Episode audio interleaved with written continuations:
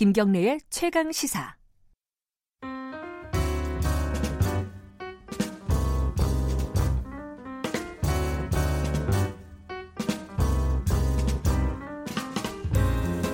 네, 김경래 최강 시사 3부 시작하겠습니다. 아, 목요일 이 시간에는 더 나은 미래를 위한 정책을 고민하는 시간 김기식의 정책 이야기 식스센스 마련되어 있습니다. 김기식 더 미래연구소 정책위원장 나와 계십니다. 안녕하세요. 예, 안녕하세요. 오늘 광복절이니까 관련된 얘기를 좀 예. 해보겠습니다. 아까 그 어, 한홍구 교수님과 함께 어, 이영훈 전 서울대 교수가 쓴 반일 종족주의 얘기를 잠깐 했습니다. 잠깐 했는데 어, 뭐 한홍 교수님은 뭐 신랄하게 네. 어, 비판을 하셨는데 사실은 이게 진보 진영에서만 비판하는 게 아니라 뭐 홍준표 전 자유한국당 그렇죠. 대표도 네. 어, 비판을 했고요. 장재원 의원도 음. 비판을 했고 어, 이게 좀 전반적으로 보수 진영에서도 좀 비판을 하는 분위기가 좀 있습니다. 네. 어떻게 보셨어요, 그 김기식 위원장께서는? 그렇죠. 그러니까 사실은 이제 이영훈 교수 입장의 가장 큰 문제는 무슨 사관의 문제를 떠나서 역사적 사실 자체를 부정하거나 왜곡하고 있다는 거죠. 예를 들어서 어 강제 어, 그 징용 문제라든가 위안부 문제라고 하는 명백히 밝혀진 사실 자체를 한국의 학자가 부정하고 있다. 그러다 보니까 이제 홍준표, 장재원 의원 같은 네. 사람들도 문제다 이렇게 지적을 하는데요. 사실 지금 위안부 문제 같은 경우는 우리뿐만 아니라 어, 그 중국이라든가 다른 피해 국가에서도 이미 다 그 사실로 증명이 됐고 더군다나 예전에 고노 관방장관이 이 위안부 문제에 대해서 강제적으로 이렇게 성노예 시킨 거에 대해서 사과하는 일본의 현직 장관이 사과까지 했던 사안을 우리나라의 학자가 그걸 부정을 하니까 이건 뭐 도저히 보수 진영 안에서도 비판이 나올 수밖에 없는 거죠. 왜 그러는 거지? 그 관심을 받고 싶어서 그런 건가? 근데 이게 한 가지 좀 짚고 넘어가야 될 거는요. 주변에 보면요, 뭐 많지는 않지만은 의외로 이른바 식민사관 있지 않습니까? 네네네네. 네, 네, 네. 일본이 우리를 발전시켰다. 네네네. 일본이 우리를 근대화시켰다. 일본 때문에 우리가 먹고 사는 거다. 요 얘기가 은근히 좀 있습니다. 그죠? 그렇죠. 이제 이제 이런 역사적인 사실 왜곡 외에 이영 교수 쪽 같은 사람들의 문제가 이제 식민지 근대화론이라고 해서 네. 대한민국이 근대화될 수 있었던 것은 과거 조선으로부터 일본의 식민 통치 덕기다라고 하는 그러니까요. 이런 이제 소위 이게 전형적인 제국주의 사관인 거죠. 예. 어, 그러니까 이제 식민지가 된 거는 우리나라 내부에 문제가 있었기 때문에 식민지가 된 거다. 그러니까 이제 마치 그 일본이 어, 우리를 지배한 거는 어쩔 수 없었던 것처럼 하고 그 일본 덕에 우리가 이제 이런 어, 근대화됐다 이런 얘기인데요. 문제는 그게 그 단순히 식민지 근대화론에 그치는 게 아니라 최근에 조선일보의 모 그 논설위원이 이런 칼럼을 썼어요. 한국은 어떻게 초대받았는가라는 점에서 한국이 산업화될 수 있었던 것은 미국이나 일본이 우리를 소위 그 당시 국제 이 생산 체계, 분업 체계에 네. 우리를 초대해 주었기 때문에 우리가 아. 그 supply chain의 공급처로 초대되어졌기 때문에 우리가 산업화할 수 있었다. 이게, 이게 무슨 얘기냐면 식민지 근대화론에 이어진 친일 산업화론을 음. 들고 나온 거거든요. 그러니까 일본 덕에 우리가 산업화할 수 있었다. 그런데 지금 와서 이러는 게 말이 되냐라고 음. 하는 투에 이제 그 글이 이어진 거니까 그러니까 네. 단순히 식민지 근대화론과 같은 이런 역사적 인식이라고 하는 게 일제 시대에 대한 인식만이 아니라 그 뒤에 우리 한국의 발전이나 이런 것과 관련해서도 연장해서 이어지고 있다는 음. 점에서 이게 단순히 과거 사관의 논쟁이 아니고 최근에 벌어지고 있는 그 일본의 이 무리한 네. 국제법을 위반한 경제 무역 보복 조치에 대해서 단결해야 될 우리 내부에서 막그 이상한 소리들이 나오지 않습니까? 마치 일본의 저런 조치가 어 한국 문재인 정부가 잘못해서 이런 일이 벌어졌다는 더 심지어는 한국 한국당의 모 인사는 문재인 정부의 자작극이다라는 이런 아. 황당무계한 얘기가 나올 수 나오고 있는데 전희경 의원이었죠. 그렇죠. 예.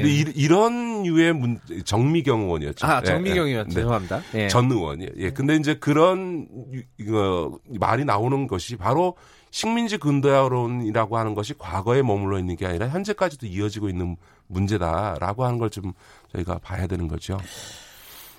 이게 이런 그러니까 과거 일제 강점기를 규정하는 사관뿐만 아니라 그 음. 이후에 한국의 어떤 발전을 규정하는 것도 음. 역시 비슷한 어떤 사관이 이어지고 있다라고 음. 하셨는데 네.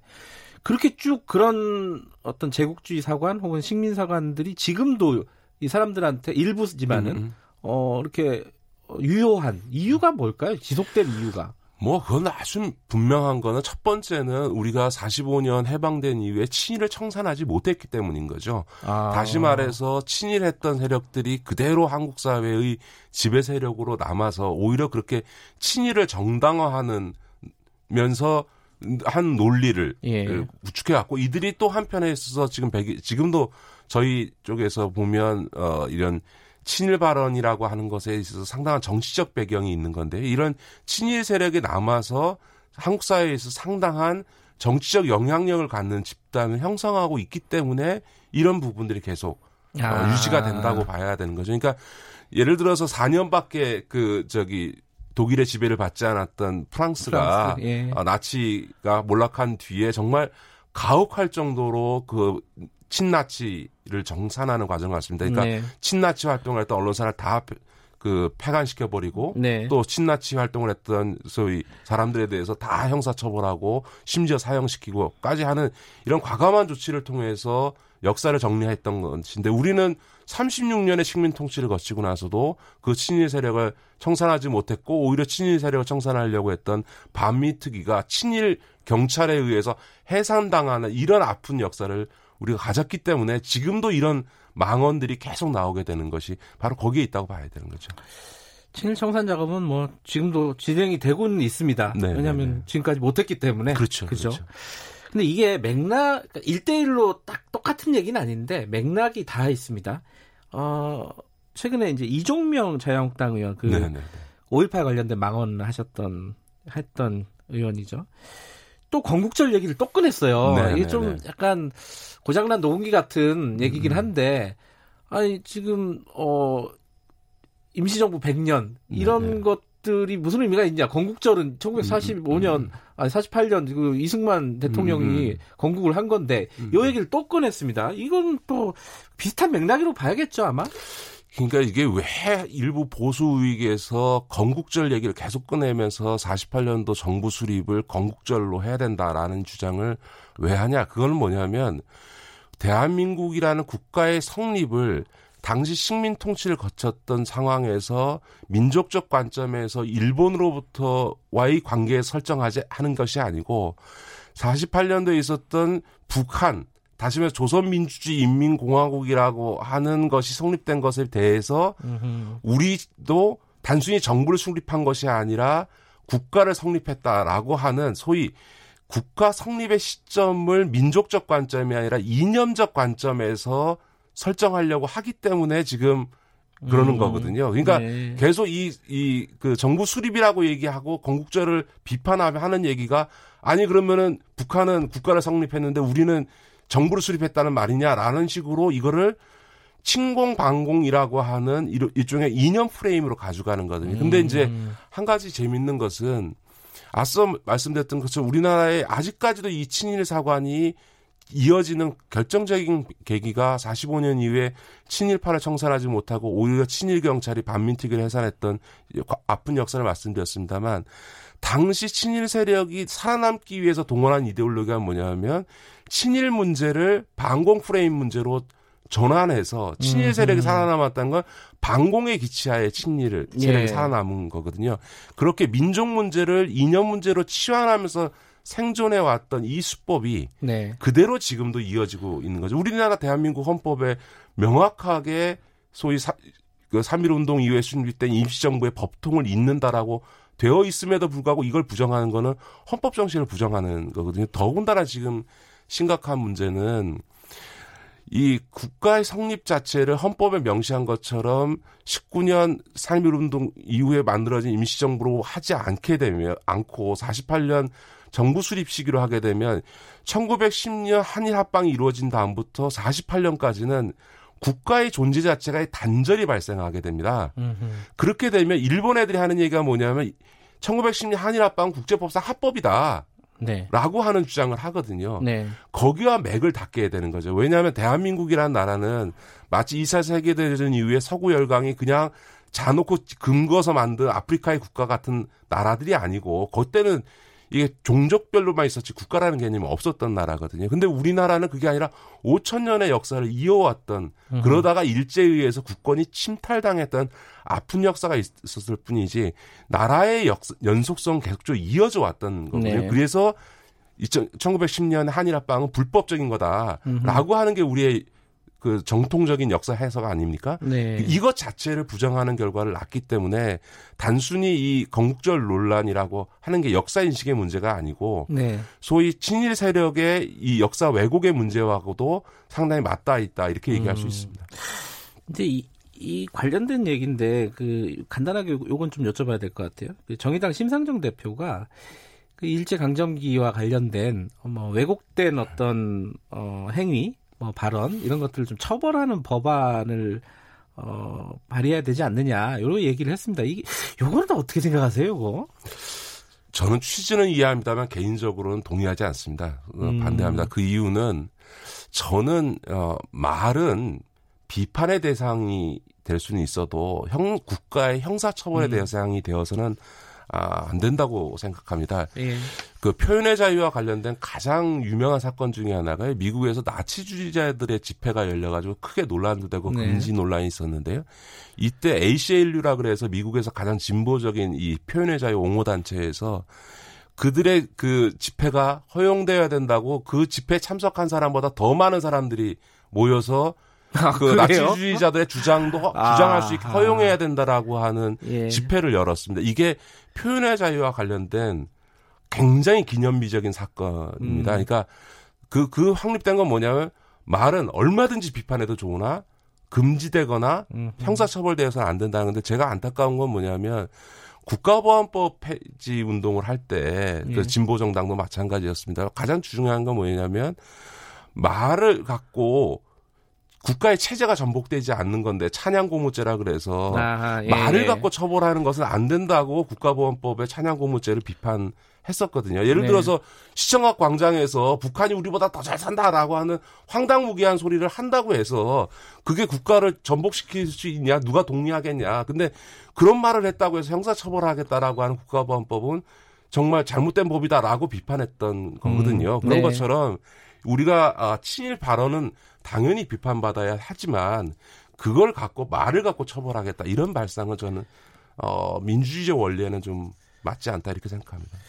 김수영 시인이 그랬나요? 그 광화문에서 김일성 만세 부를 수 있는 나라. 그렇죠. 그죠? 그런 자유가 있는 나라가 더 나은 나라가 아니냐. 소리를 외치고 지나가면서 그건 뭔 말도 안 되는 소리야라고 할 수 있는 나라. 네. 이게 정상적인 민주국가죠. 예.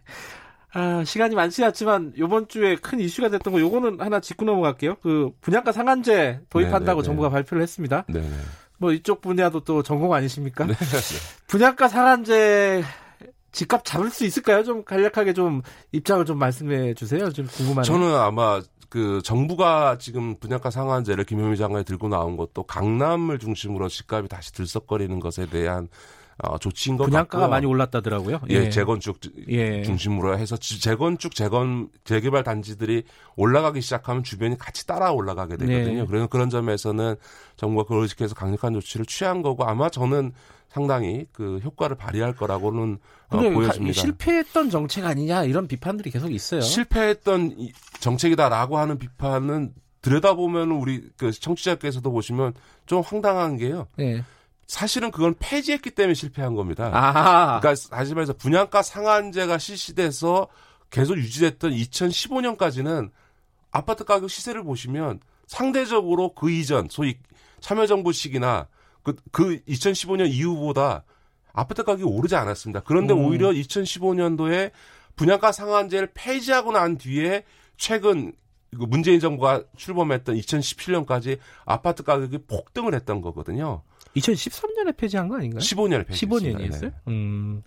그렇고 그러니까 말씀하신 거는 분양가 상한제 자체가 실패한 정책이 아니라 어, 섣부르게 폐지를 했기 때문에 실패한 그렇습니다. 것이다. 그러니까 분양가 아. 상한제의 부작용에 대해서 말씀하신 분들 이런 얘기들을 합니다. 예를 들어서 분양가 상한제를 하게 되면 공급이 줄어들 거다. 그러니까 왜냐하면 돈이 이익이 없으니까 돈이 예. 안 되니까 이익이 줄어들 것이다. 그러니까 예. 공급이 줄어들고 그러면 기존 아파트의 시세만 오히려 올라갈 거다라고 하는 얘기를 하는데요.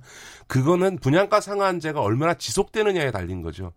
그럼 분양가 상한제가 만약 계속된다라고 하면 그러면 아파트 건설업자들이 손가락만 빨겠냐. 음흠. 1, 2년 뒤면 폐지될 거다라고 생각하면 잠시 기다릴지 모르지만 이게 지속될 거다라고 얘기하면 아하. 공급은 이루어지게 되죠. 실제로도 예. 분양가 상한제가 지속됐던 기간 일시적으로는 공급이 축소된 적이 있습니다만 네. 결국은 다시 공급이 재개가 됐다라고 하는 점에서 결국 분양가 상한제도의 성공 여부는 얼마나 오, 일관되게 지속될 수 있느냐인. 것이고요. 분양가 상한제가 지속된다면 당연히 효과를 발휘하겠죠. 당장도 아마 이제 분양가 상한제를 하게 된다 그러면 이제 사람들이 분양가 상한제를 받는 싼 아파트를 분양받기 위해서 기존 아파트에 대한 매수 주문이 줄어들게 됩니다. 대, 네. 이른바 대기 수요로 빠지게 되는 거죠. 그러면 기존 아파트 가격이나 매매가도 내려가는 효과를 나타내게 되거든요. 네. 이제 이게 얼마나 지속되느냐 여부에 따라서 아파트 가격을 인하하거나 혹은 상승을 막는 효과를 낼 수, 음. 어느 정도 낼 수 있을지가 관건이 달리겠죠. 예측 가능한 정책이면은 효과를 충분히 기대해 볼 수 있다 이런 입장이신 그러니까 거네요. 모든 음. 많은 경제 정책이라고 하는 게 사실은 찬반이나 긍정적 효과, 부정적 효과가 다 있습니다. 그렇겠죠. 다 긍정적 효과만 있고 예. 다 부정적인 경우는 없는데요. 다만 경제 정책에 있어서 무엇보다 중요한 건 일관성입니다. 일관성. 시장이 음. 예측 가능해서 아 시장이 이, 이 제도의 변화가 지속될 거다라고 얘기하면 그 지속된다는 걸 전제로 시장의 주체들이 반응해서 움직여지면서 또 다른 시장 원리를 형성하거든요. 근데 네. 정책이 조변석기로 바뀌고 1, 2년 뒤에 계속 바뀐다고 생각하면 사람들이 정책에 대한 신뢰가 없기 때문에 일종의 그 정책을 놓고도 일종의 투기적 이 게임을 하게 됩니다. 음. 그렇게 되면 부동산 같은 시장은 굉장히 불안정해지면서 요동하게 되는 거죠. 네. 어, 요번 문재인 정부는 어, 일관된 부동산 정책을 취할 수 있을지 이것도 지켜봐야 될 일이겠죠. 아마 문재인 정부 차원에서는 부동산 상 부동산 상한 분양가 상한제를 실시하게 되면 정권 내내 이걸 유지할 겁니다. 문제는 그 다음까지 다음 음. 정부까지 이 분양가 상한제가 유지될 수 있느냐라고 하는 문제가 가장 중요한 문제가 되겠죠. 그건 잘 모르겠네요. 어떻게 될지. 알겠습니다. 오늘 말씀은 여기까지 듣도록 하겠습니다. 고맙습니다. 네, 고맙습니다. 아, 김기식 더 미래연구소 정책위원장이었고요. 김경래 최강시사 듣고 계신 지금 시각은 8시 47분입니다.